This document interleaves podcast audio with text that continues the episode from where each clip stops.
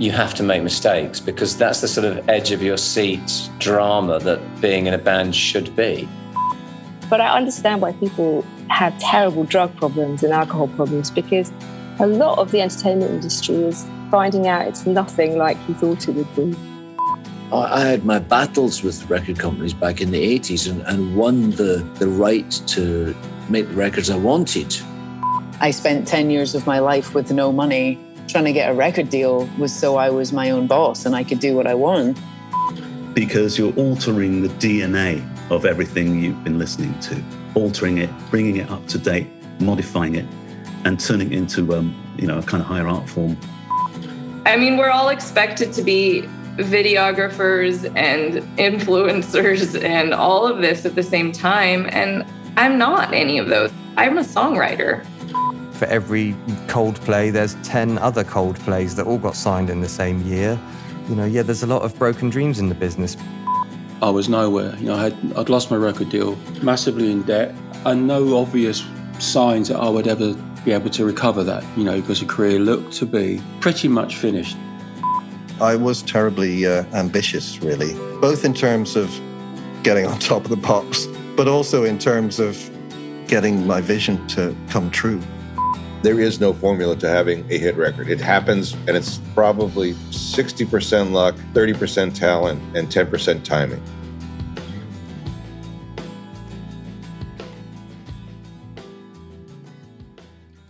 Making a hit record is tough, but maintaining success is another skill entirely.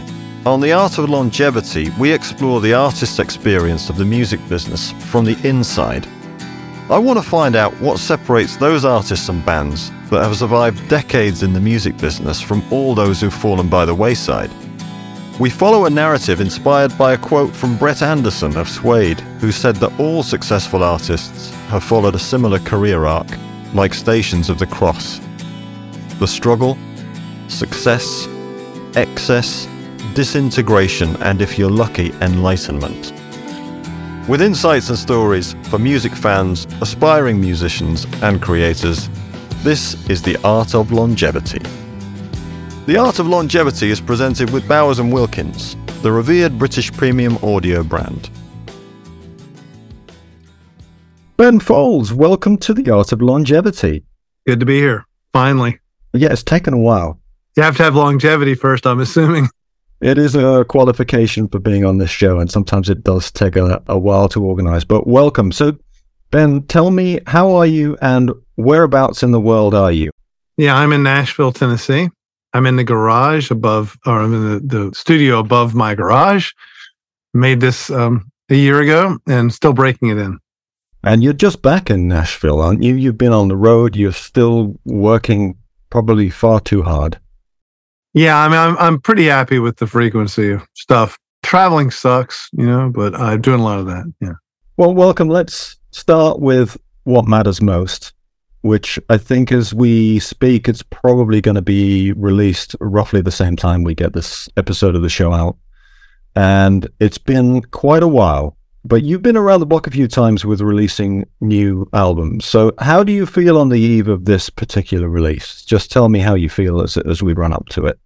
You know, this one is, it's not really meeting resistance, you know, like that would, maybe a funny way to describe it, but a lot of times, you, you, you know, if you put out albums regularly, you're going to put them out in the storm sometimes, and sometimes you're going to put them out in the, you've got the wind to your back. And this one feels like more wind to the back moment, really. That's what it feels like. I could be wrong, but the expectations are far lower because I'm, I'm, my career is not defined by the success of this album, which should change the way that I make the album and the, the way that I promote it, I think.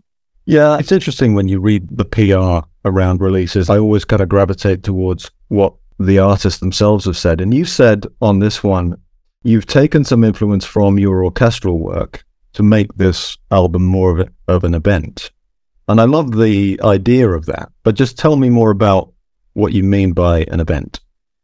Well, the orchestration and, and the capturing an event may be sort of different issues, but I think an event can be, it can just be simply, this record was made by a fifty-five-year-old musician during the end of the pandemic. That would be the event. I know we're making movies in a way when we make records, but I also want a record that you could date on all counts. Date the artist, date the record. I think that there's something neat about that. When I listen to, like, I used to like to collect, I still do some, but I just don't have the apparatus to play it back on, old seventy-eights. I didn't know who these people were. I didn't have the context that I was would have had in the era, but I put on the record and I can almost hear, I hear the event, but I almost hear the time before the music started and the time after the record ends. They got kicked out of the studio. How many takes did you get in nineteen forty-two? Yeah, not, not many. So I'm hearing people that I didn't know. I'm learning the person at that moment. I'm hearing their thoughts, their feelings at the moment in real time. It's an event, move on. I was fascinated with that. And I never knew that these people were, you know, blind Benny Folds in nineteen forty-three. Who is this guy? That is an event. Orchestration, where that plays into it, you know, during that time too, arrangement or orchestration is, as we had learned it. Imagine if you, you were, you were even a jazz player or a blues player in that era. Most of history before you, in terms of an ensemble, was actually orchestrated. And it was orchestrated so that when the event happened, it would be smooth. We're prepared. All those kind of things, you know, come to my mind. But I think the event is is powerful because you're you're either expressing an ideal, a design, or you're expressing an event. You know, like really those two things are the things that you could could possibly express. And all of them are done. I mean, David Bowie, let's take a, an era of someone like David Bowie. Well, we don't believe that he went to Mars. We're not concerned uh, in many ways uh, uh, about the autobiographical stuff or or the event.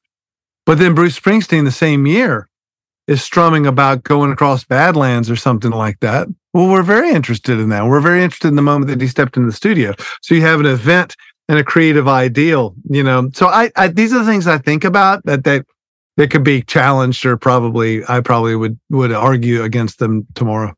Yeah, I mean, there's nothing like music to be evocative of time and place as we listen to it. It always brings to mind, you know, what your life was in that particular moment. But I guess what was interesting to me about this is it it was also in the context of the way music comes to us at the moment, which is a kind of relentless tide of releases. And it's great because it's the gift that keeps on giving. But as the musician, I sometimes think, well, how do you make this release, which is a piece of work that you've put your life and soul into and a, a long period of time into, how do you make that count when you get it out there? And you've talked about you're from the vinyl era. And I'm interested to talk to you about that, because it feels to me like the vinyl resurgence has made the event album, it's come back again, and that we can put it on as a ritual. You're spot on my thinking and my sense of all this timing, yeah. Did you kind of visualize the vinyl concept, the scheduling? Tell me about how you thought about this as a as a record in the physical form. Well, I mean, I've I've always thought about my releases as side A, side B. I've never made a record that wasn't vinyl, and sometimes I had to pay for that myself out of the, the way the record deal was um, structured. Or I would have to go back to the label and say, I, I know you're not going to make record. Can you just, I charge my account for it. I'll make the record. It's fine. Once I had to fly to Abbey Road to have it mastered, because they had a, uh, they had a mastering lathe there that was the kind of mastering lathe that I wanted to use, and then sent that to Germany to be pressed. It, we were so impoverished in the United States at that moment for um, making vinyl. Now it's like, obviously it's come back, you know, but it was exciting because I knew one. I knew when I finished the record, I'd have to wait for a year to get the vinyl manufactured. Not quite a year, but like a lot, like a long time. So I really was able to easily imagine this again as as vinyl and the side split. And I've always been real conscious of things like, okay, well, we're going to split side A and side B. The timings, you know, you get up around twenty minutes and you're last track starts to get squished down and stuff. I don't know if many artists these days know about those things, but it certainly was a consideration if you were making a record in the seventies. You know, you go, well, let's not put the loudest thing on side two and have it be a twenty-two minute side, or you cramming the grooves at the end, shit like that, you know. But it really, it, it does, it does all serve a more hands-on, visceral way of living with music, which I, I won't say is better. It's just more comfortable for me, you know. Well, as a fan, I think it's better, you know, because I find that you have to self-impose the scarcity to really appreciate the record, because otherwise it just stuff comes at you and you know it's really good music, but it just kind of flows, it filters through you. I bought the latest My Morning Jacket record. It came out a year ago, but I bought it on vinyl because I knew that I'd kind of missed it in just the flow of stuff, and I didn't want to miss it. You know, when you get a preview of these records, when you talk to artists like What Matters Most, I, okay, I listened to it a couple of times on SoundCloud, but I want to stop right there because I'd rather have it arrive in the post and drop the needle record. I just want to say, it's one of the best pressings I've ever heard. You know, between the recording of it, everything, and the mix, plus the mastering engineer who mastered it for vinyl, the whole thing just, just it, it just enjoyed a perfect storm. I, I was blown away hearing the test pressings of it. I was like, thank you. Finally made a record that sounds good. This is great. I've never made a record that wasn't on vinyl. And that was me. And my house has always been a life support system for about ten of those. So every room's always got a different era of turntable. And I, I tend to them the way, you know, some middle-aged dude does to his seventies Corvette. Like, I just get you know, them with, uh, there, it means a lot to me. I've never had a house that didn't have, or an apartment or anything that wasn't full of records and full of, of vinyl. I just love it. So anyway. Yeah, it, I think it gives a dignity to the music, but I, I love the fact that it's coming back around and that young Isn't it great? Yeah. fans are back into vinyl. The Art of Longevity is presented with Bowers and Wilkins, the revered British premium audio brand. Bowers and Wilkins make some of the world's finest audio products, from the iconic eight hundred series loudspeakers, trusted by Abbey Road Studios for over forty years, to the flagship P X eight wireless headphones. This is music as the artist intended you to hear it. On the eve of the release, do you have a view as to where What Matters Most fits into the oeuvre of Ben Folds, so to speak, or you do you wait for a response to that to see how the the record goes down? You don't know for years, but there's some things that I think you do feel. There's a feeling when you make something that is, I think what I was saying was sort of the the wind at your back sort of record. And this one has that. Like, I don't have, I don't have reservations about almost any of it. I mean, I guess I, I might be concerned about some misinterpretation of a couple things. And I always take fifty percent of the blame for anything that I say to someone and they misunderstand it.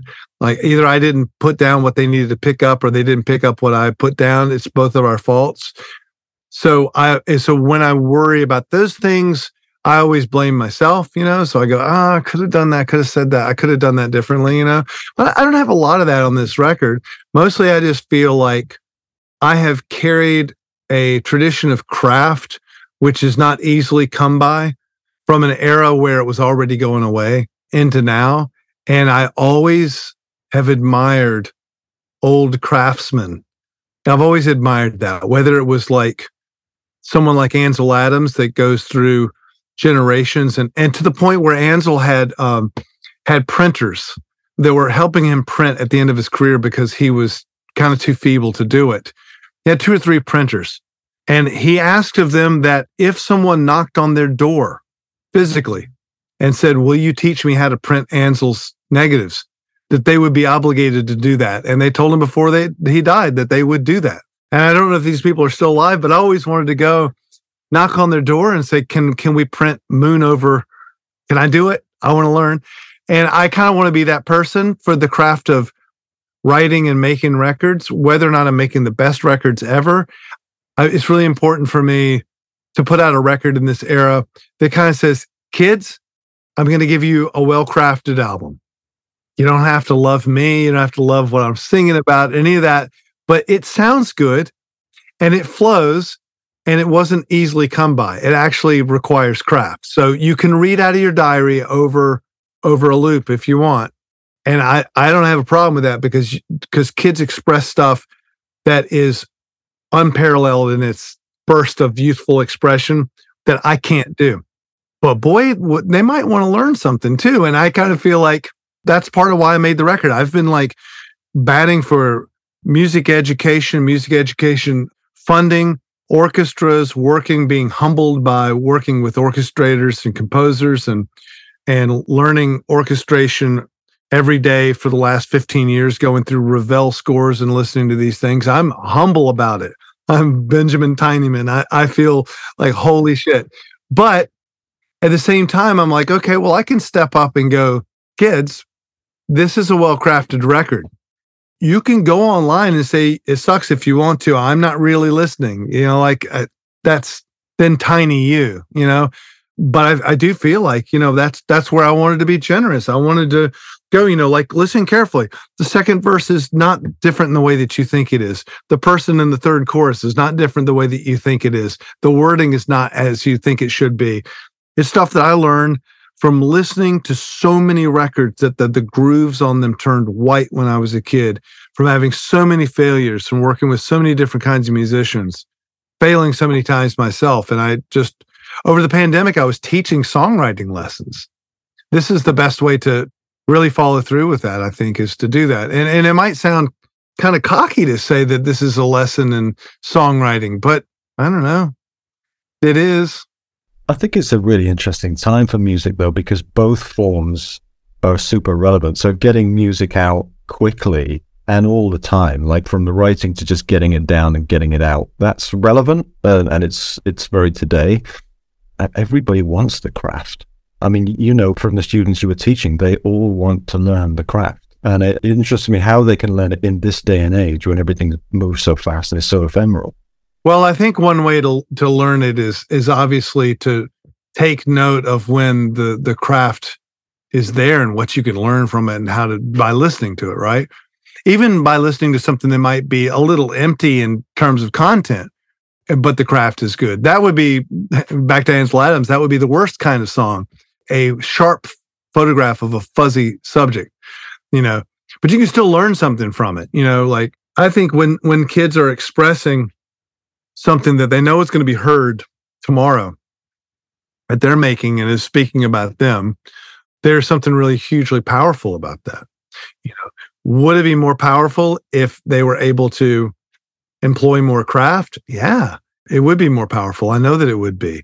And that's not new. Like that's, that's centuries old, but every generation we, we, we want to reject the elders, you know, which we should, you know, but it's that, it's that fine line where you, you do want to learn how it was done and then create. I mean, look at someone like, I think of the last ten years, maybe a little more. A great example would be Kendrick Lamar. That is on the shoulders of everything. There's great jazz in it. There's great composition in it. There's uh, artful poetry. There's an amazing skill of, it's great. There's nothing not great about that stuff. I, I mean, personally, you can edit this out between me and you. I, I've never done anything that great and I never will. But, you know, it still could be better. Like, you know, you can still make it better. Well, Kendrick probably feels that way. And I think the thing that gives me great optimism is that That is why he has so many fans, because they know that they're experiencing something that is deep and it's different and it it's longevous in that it goes way, way back. Um, the, you know, there's something in that. Yeah. It's easily on the shoulders. That's what's so great about it is the ease of saying, I'm going to use, you know, I talked to John Batiste about this at length. You know, John, his, he's a jazz pianist. He was, he's a fantastic musician and he's really articulate about, more so than I, about the making of music. And he said, he has embraced the mundane. He's like, all those things that you think you want to be discovering, someone else discovered those. Use them. Build the py- pyramid up and then set yourself on the shoulders of that and then express yourself. Use all that stuff. So th- this is available. You know, the, the kids can learn. You can sit with uh, Bartok children's songs next week, then make an album. Well, you mentioned earlier that as you dived into classical, you become tiny. And I, I kind of get that. But let's focus on a couple of tracks from, from the new record. So the thing that leapt out at me was Christine from the seventh grade, because your classical influences are just right on the surface, you know, to waltz. But the theme is, you know, the kind of conflicted role of social media. Tell me about how your diving into classical has it influenced how you make music, because as you say, it's an ocean that is limitless. So how do you tame it and how do you start to be influenced by it? Well, it's a mess, you know, like when you use something, specifically that song, you know, I've got some growing orchestration chops. There's a waltz on our first record, the Ben Folds Five record. It's at the end of the record called Boxing's Been Good to Me. And it's actually pretty well, it's definitely well arranged in the piano. It's like, it's pretty eloquent voice leading. If I was just going to be a heartless music teacher about it, then yeah, the, the, the voice leading is very good. It's sparse, it's proper. I orchestrated a, a really quick, small hack string section for it, and it's pretty good. Now, I've learned so much since then. And so Christine from the seventh grade is like, okay, now I can actually write kind of a Ravel-light orchestration for it. And mind you, Ravel wrote his string quartet in F major when he was twenty years old. But I wanted a little bit of that in it, you know? And so, you know, in the middle of the sessions when I could have been doing other stuff, all my time was spent orchestrating the string quartet to be sit in the way that, I, but you know, I, I was humbled immediately because string players who were very good showed up and I just hadn't written it right. You know, my idea was right, but I didn't have the working class experience still of just shaking it out of your sleeve every day and fucking up and fucking up and fucking up. I came in a little bit as a student and it gave what I think was probably an A minus effort of orchestration. That orchestration is very good. It was a fucking disaster. The string players don't necessarily all play together all the time. I didn't really express clearly enough where they cut off together. I didn't really uh, give them the proper Italian so that they would know how to articulate. Did they have mutes? Did they not have mutes? The voicings were just a little bit wide between some of the instruments, which made some of the voice leading kind of awkward. And I found myself frantically trying to put out a dumpster fire of a session in the three hours that I had them. And they were helpful. They were like, we can do this, we can't do that. At the end of the day, we didn't know if we could use it or not. Through the amazing art of editing, I was able to get it back together into more of what I intended. And it's very good. I mean, I think the orchestration, the string quartet is awesome. It's got just a little bit of like sort of a little more of a pit band charm to it. You know, like as if it's a Bauhaus piece, like done for a, a cheap theater in time. But I, that wasn't intended. That was me trying to, which by the way, probably there were Kurt Weill pieces that were done in real time, you know, for plays and stuff that were probably that sloppy. And in fact, you know, his, his orchestral work is sometimes awesomely sloppy because he's a working class musician trying to do this thing. So I, I'm okay with it, but it wasn't really what I intended. And I love that. I could go on about it, but it, it was, to me, it was high drama because I thought, fucking shit, I've worked a whole week on this. I'm trying to make something really eloquently done perfectly, and it's never going to be what I intended. And now I love it. So, well, it's back to what we were talking about with the event, right? It comes out as it's one version of many, many hundred versions you could have made it. But the fact that it comes out the way it does, it comes across very well. It, it's part of that whole event piece, I think. The other one I want to talk about is Back to Anonymous because um, of the theme. So obviously, since I've been doing this podcast, The Art of Longevity is a reflection on careers. It's the ups and the downs. And I think probably since you wrote your book, you've been reflecting on your career. So I want to read back something in Back to Anonymous, which is about your time at the height of fame. You say, back when they'd say, savor this moment, it's your time, seize the day, but I couldn't stay awake and I didn't feel a thing. And that was very poignant to me because in the conversations I've had on this, on this show, that's what happens to a lot of artists in the height of their fame is they're just so fucking tired or pushed from pillar to post that they do not enjoy it. I know, and that's your life, you know, and I was trying to relate this song as well to the feeling of everyone wearing masks during the pandemic. That's actually where it came from to begin with. And of course, the way to make it real for me is to just really root it in my experience of walking in anywhere that I, I, I went in. I knew that I would be approached or recognized. And it might not seem to your average punter that that would have been the case for me, but I, I've definitely had eras of of the kind of fame where you don't go anywhere without being recognized, you know? And because everyone wants that, everyone wants acceptance, everyone wants to be recognized. what one ma- imagines is that that is the height of being. That's the thing that everyone would want. Wouldn't I want to walk in and have people on my side and interested in me and all these things? And it should be that way. Unfortunately, there's no way to really express it. It's like I remember seeing the Amy Winehouse. I almost couldn't sit through it, the that movie. I almost can't remember having seen it without tearing up. I, I just couldn't get through it. And I know that your average person, it's sad to them too, but it always, from someone who hasn't experienced that at all on any level, it also has a romantic tinge because they're like, oh, the fame, I have it all, and yet I'm not happy. And it's not like, it's not what it is. You're so fucking tired, you can't see straight. You can't make decisions. You make mountains out of molehills. You get self-conscious. You worry that you walk into a cafe. It's not that you're going to be recognized. It's that you you have B O. You forgot to sh- shave. Someone's going to want to take their picture with you, and you feel small.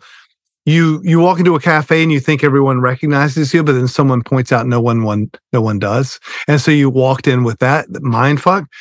And I think every day of that is disorienting in a way that it does what you just said really, really well, which is it takes that part of your life away. You wanted to live that life, you know, like maybe you lived through a tough part of your life where you were actually present. Well, that's actually better because you've gone through a tough part of your life, but you can clock it. You can remember it. You felt something and you can say what you feel.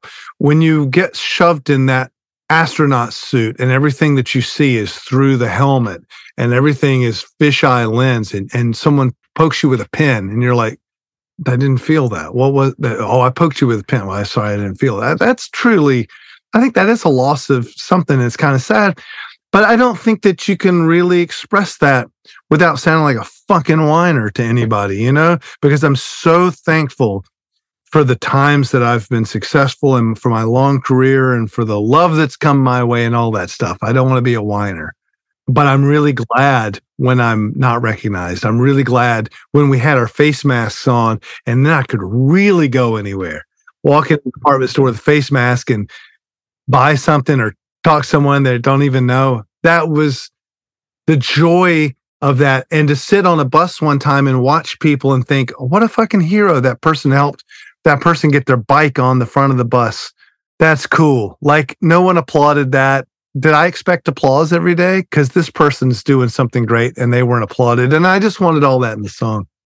There's a line in there which kind of hints you might want to get that fame back. We're at a time in the music business where that level of fame is just harder and harder to achieve anyway. But it still happens. You know, the burnout and the mangle is still there. It's going to mess you up. But the alternative is a lot of, I speak to you from the Great Escape in Brighton, where there are rising artists trying to impress on every venue and every street corner here. And it's really hard to understand what it is they're striving for. And I have these conversations with them, like, what do you want? Like, you want to be recognized? What do you find? Like, what do you draw conclusions? I've never really talked to people about that. There's certainly a realization that uh, what they want is a career. They want to make a living from music. And before you can get to that point, you have to get to some height somewhere. You have to be recognized by, you know, it's some level of industry attachment, whatever it is, the charts, streaming, live audiences. You have to achieve some claim to fame before you can kind of settle into a, a loyal audience where you can make a living. I think that's the struggle. Mm-hmm. It is. I think that that that's, that rings true for me. I do like to think that even though, you know, fame and, and, and acceptance and stuff may well be a part of it and part of sets off a dopamine thing for people or serotonin rush or whatever it is that, that is set off by that. And probably an ad- addiction to that does ensue. But at the heart of it, I'm with you. I think that most of them, I mean, look, we might be loading carpet, you know, like I might have to get my shoulder back in shape and load carpet or go mow lawns or something. Who knows, you know, or for me, maybe teaching music, which when during the pandemic, I was kind of back to, right?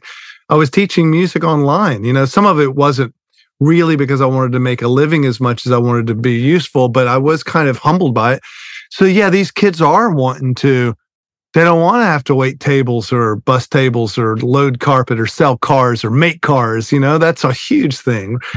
But they're also chasing a little bit of a dream that that we abandon when we're fifteen years old you start working towards it when you're fifteen. And then one day someone at some unlikely time impresses upon you that you did it. I don't know when that will be for different people. It could be late for some people, but you go, shit, I did do that. Why did I do that? And you have to go back to fifteen years old for the answer. I made a song on, on one of my albums that was called uh, Draw a Crowd. And the point of the song kind of was rooted in in the idea or, or in a, an image of ordering, drunk ordering something on Amazon that arrives next week and you don't remember ordering it. So you walk out to your porch and you're like, did I order this?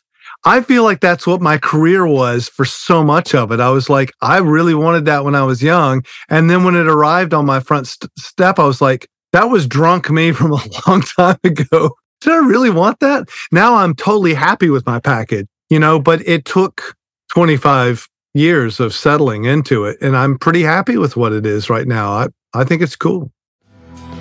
Thanks for listening to The Art of Longevity. I hope you're enjoying the conversation so far. Please take a moment to rate the show, leave a review on Apple Podcasts if that's where you listen, and do spread the word. Also, you can sign up via the Song Sommelier webpage for our newsletter, artwork, and much more. Back to the conversation.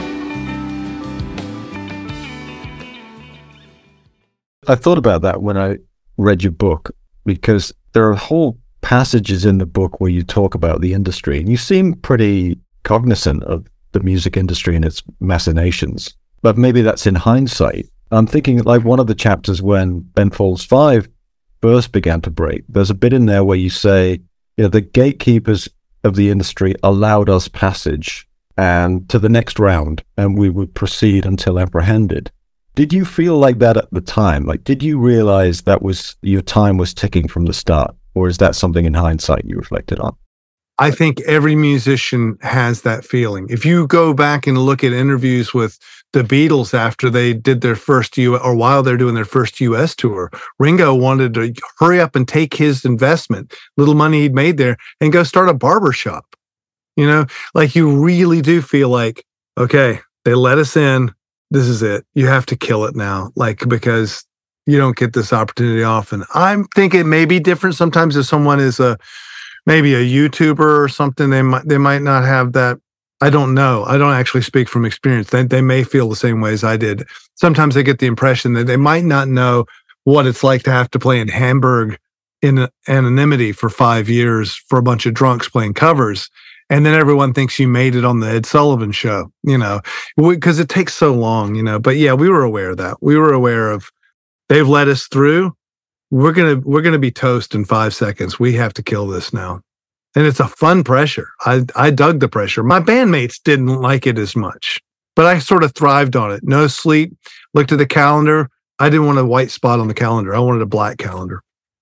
Do you think going back to that time, one of the things that was important in your career is that somehow after the years of struggle and you got signed, I think you got signed to a Sony imprint. They gave you total creative control. How important was that to you at the time? I mean, was that significant in looking back on your career longevity? That's one of those be careful what you ask for moments, because traditionally a label and a system and sort of the right producer should be like, kids, we're making a record now. This ain't your living room. It's not the small club. There's a way to do it. You need to listen. But I wasn't willing because we had already made a failed album. I'd already had almost a decade of what I felt like was failed ass kissing, where I felt like I was making demos for other people. I was too success oriented. I wanted to make something that said something of myself, when really what I should have been doing is just making a good record and taking myself out of the equation a little bit. I just things, you know. And so when they gave us complete control, we hung ourselves to a degree, you know, like we decided we were going to make that in a, you know, five hundred square foot house. Well, that didn't sound very good. We used a producer that had never produced records before. Maybe we should have thought twice about that. All, all in all, I'm really happy with it. It, it documented the event. The event won, but at the expense of a lot of craft and a lot of times where we could have, I was, I was just telling my wife a couple of days ago, I was like, you know, my song Brick or our song Brick was neck and neck with Bittersweet Symphony by The Verve on all the same channels. And we remained so. Like, we were aware of this other song because all of those formats had nothing but grunge. And dun, dun, dun, dun, dun, dun, was not grunge. And it was craftful, and ours was too. And, you know, at the end of the day, they did theirs in a good studio. They had some awesome craft with it. They knew how to work that that loop over it.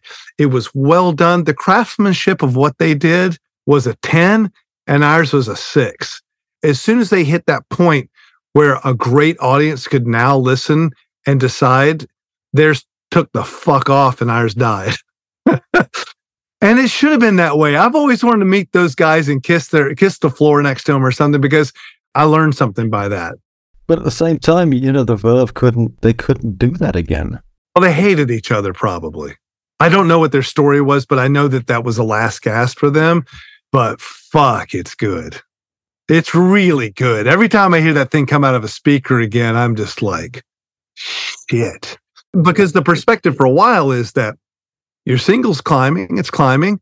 You're competing with another thing. What's it called? Ah, uh, remember that band, The Verve? They've made another record. It's like, oh, yeah, yeah, yeah. Well, talk about time and place. You know, that was a pretty special moment in, in music, I think, because Ben Folds Five and The Verve were bringing in something completely different. And yeah, there was a kind of a resurgence of the craft at that point, which was an exciting wave to ride, I guess. I think so. And I would also kind of, I think the the point originally, the reason I brought them up is it comes from total creative control. Most bands, to some degree, allowed themselves to be under the wing of a great producer.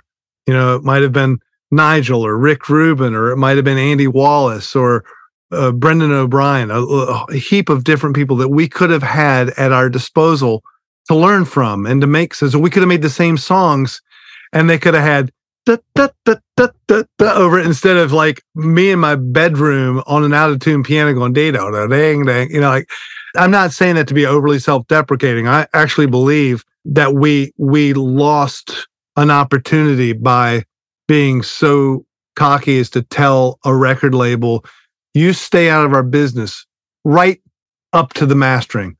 I don't want to hear a comment about the studio. I don't want to hear any of it. That's the only way I'm going to sign this. Yeah, that sounds good. And I don't really agree with it now, you know? And I also wouldn't take that record back. Like, I'm happy with the record. It's an event. It made its own sauce.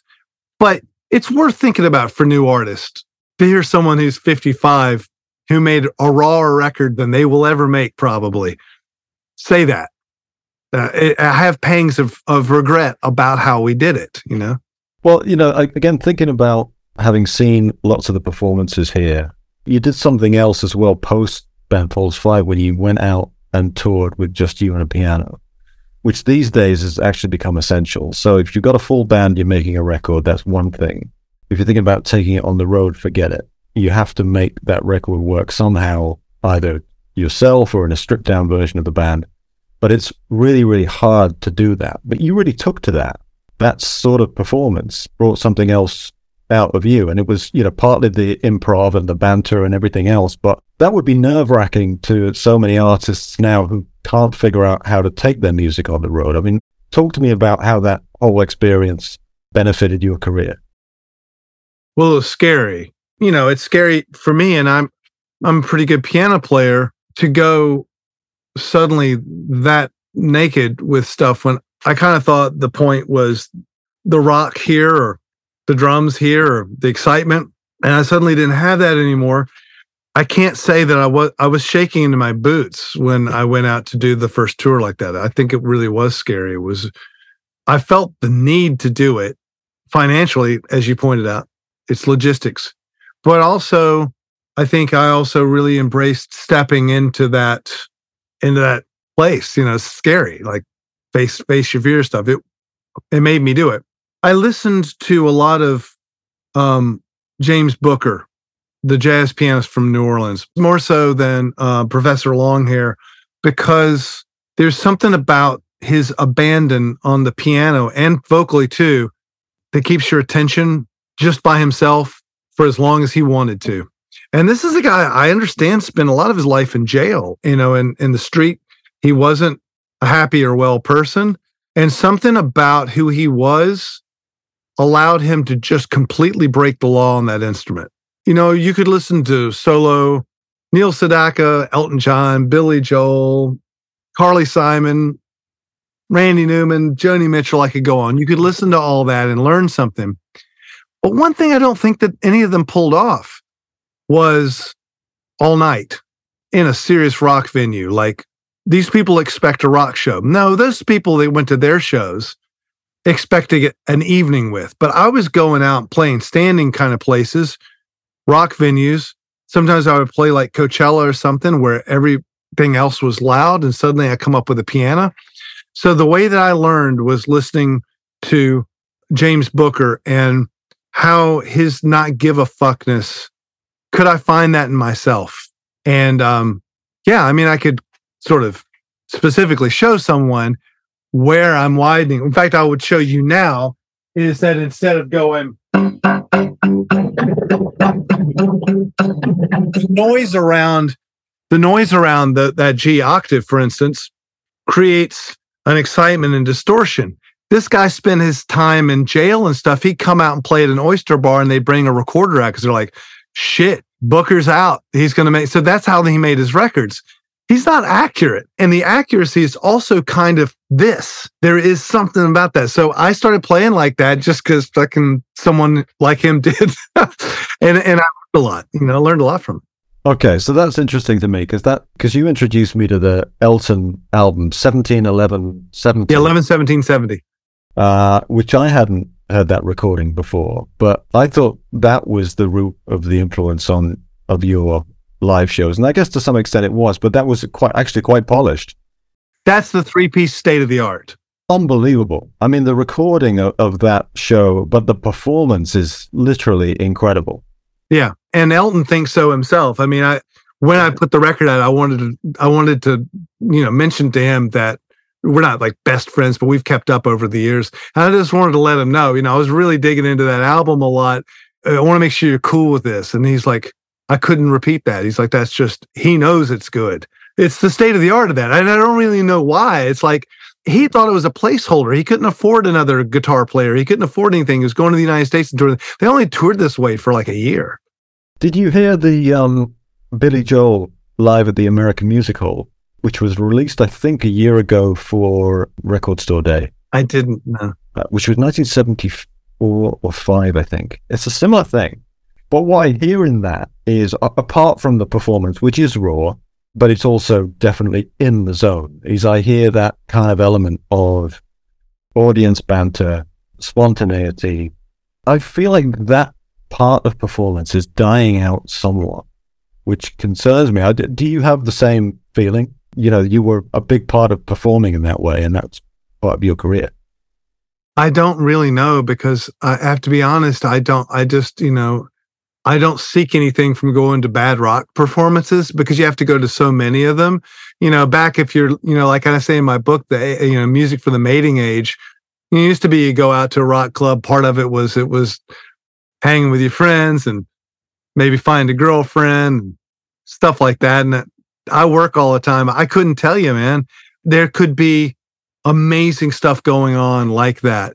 I mean, I hear stuff like Dodie is on my record, and I one of the things I really loved about her her version of that is like she might just one day pick her phone up and sing three of her songs five times as fast as she wrote them. Even though it's over the internet, there's a sense that you have removed the veil and the glass and the stuff, and it is, even though it's coming through a phone. So maybe the language is a little different now, but I got that off of her, and I was always so impressed with the way she manages to cut the filters out of the way at certain times. Sometimes not. You know, sometimes she might just put some posing bullshit on or something that I'm not particularly interested in, but but she manages that, and that's a, I think that's that's very special. Makes her a really special artist, and maybe kids are doing it that way. I don't know, but I ain't going out to the clubs to listen to sixty shitty bands so I can hear one good one. It seems to be something that's dying off, is the conversation with the crowd, with the audience. Do you mean like actual blah, blah, blah, talking, banter. Yeah, yeah. Some, yeah, a conversation, yeah, yeah, telling stories, just dealing with hecklers, taking inspiration from that into the next song. I don't know. It just doesn't seem to happen these days. I know, like like Frank Sinatra live at the Sands. He's there. I mean, it's like there are people there. They're clinking drinks. There's hecklers. He's telling stories. It's so raw. It's it, well, Billy Joel's era didn't do it as well as he did. And then my era didn't do it as well as Billy Joel. And you're right, it's probably gone, you know. The Art of Longevity is recorded at Cube West Studios in Acton, and sometimes at the Cube East Studios in London's Canary Wharf. Cube is the world's first members studio for musicians, podcasters and content creators, and it's a real sanctuary for London's independent inspired creators. It's a real pleasure to record the show here. Okay, I, I know we don't have too long left. In fact, you know, I'm I'm counting the time here. So I've got a couple of things I wanted to ask you. I'm just going to be selfish and ask you about Reinhold Messner, the unauthorized biography, because that's probably in my top twenty albums of all time. I think that album is a masterpiece. I didn't realize at the time that it was kind of the destruction of, of Ben Folds Five, and it was a torrid time making it. But I would like to just get your reflection on the record now in hindsight. How do you feel about that album? Because to me, it's a classic. Didn't really kind of happen commercially. Do you have a view? Would you kind of be interested in any time at bringing it back to life in any way, shape, or form? We did play the record front to back on a show called Front to Back in two thousand eight. It's nearly ten years after the record was made. I think it was a really good performance. I would love to see that as an album. One day, you know, maybe we should talk to someone about that. I thought it was really good. We had a different perspective on it by then, and, and we were working together differently. Yeah, man. I mean, that record, um, it was super scary to make. It was, at any moment, it wasn't going to happen. It didn't sound very good until the very end. There were songs cut up into different songs and verses that were turned into bridges and medleys almost that were turned into parts. There was tape on the floor. I would come back to the studio, and our producer, um, our, who'd done the other ones, who was learning how to produce, essentially, would be standing in three feet of two-inch tape that he had edited, ruining our work from the day before, but then making it into something. It was crazy, man. And and no one in the band, like the, the like Robert and Darren, didn't know what the titles of the songs were. I just said, let's do that thing in G again. And they'd be like, dude, you have to at least give it a name. Like, what have you been doing all day? And it's like, I don't have a song. I, I don't have a song. They're like, you don't have anything? And we're spending all this time in the studio? We have a release date. And then Darren came in like, here, here's a song I just wrote so you'll fucking finish something. It's called Magic. Let's just play it so we have something to play. I was like, God, that's better than everything else I'm doing on the record. I mean, for me, I can still smell the days of that record, where we were living, the takeout food, Sound City, where we made the record, the rental car, everything. Like, it's just so, it's so, no rec- other record I've made has that solid of a visceral memory of the record. And now when I listen to it, I'm sorry, but I have too many regrets of that one. Like, I, I think I just know all the seams of it. And I know I don't have, I hear things, I go, Jesus fucking Christ, you left that? Oh my God. That's, that's terrible. What I think is a masterpiece. So. I know, I know, and I and and thank you. I'm not going to try to poke a hole in that. Thank you. All right, so you're coming over to. I, I think you're touring the U S. I think an extensive tour. Then you're coming over to Europe. And in fact, I think you're doing the Brighton Dome, which I just came from literally before we had this conversation. What are you looking forward to most about taking What Matters Most on the road? In the U K, I'm actually really kind of uh, excited to have a bassist from Glasgow who I found on Instagram. Her name is Mandy Clark. And I was just like watching her play and just like kind of living room stuff going, because I'm a bass player. How did you persuade her to come on tour? Oh, you know, I just, I sent her a note over Instagram. I was like, can we talk about, about possible touring? And then I said, we're really going to have to vet you because she could be crazy. Okay. Or maybe not professional. Maybe she's never played again. I didn't know anything. So we did. And and and she said, look, I played for K T Tunstall for a little while and I've done some other things. So I was like, okay. she had worked with some people I knew. And so, you know, it ended up being cool. But um, I, it was exciting because that's a new way of doing it. I could have auditioned people in five cities to do it. That's another way of doing it. But this was, this was, and so I'm really excited to hear because she's a little more of a showman than the bass playing that I actually need. But I'm actually kind of interested in that. I think it's going to be really cool, and she's excited to do it. The other thing is I feel proud of the record, and I'm kind of happy to just present the record as much as it is as I can. I'm happy to go through the motions of performing it. So sometimes I'm not. Like sometimes I make a record, I'm like, I think I want to make another record. I don't think I want to go do this one. And this one I'm sort of ready to go. Well, I'm very excited about seeing you. I think you're doing the Royal Albert Hall as well, which is absolutely incredible. The last time we played there, we played basically Reinhold Messner. We were pushing that album, and we played the entire album on that tour. And I, I remember every moment of that one, yeah.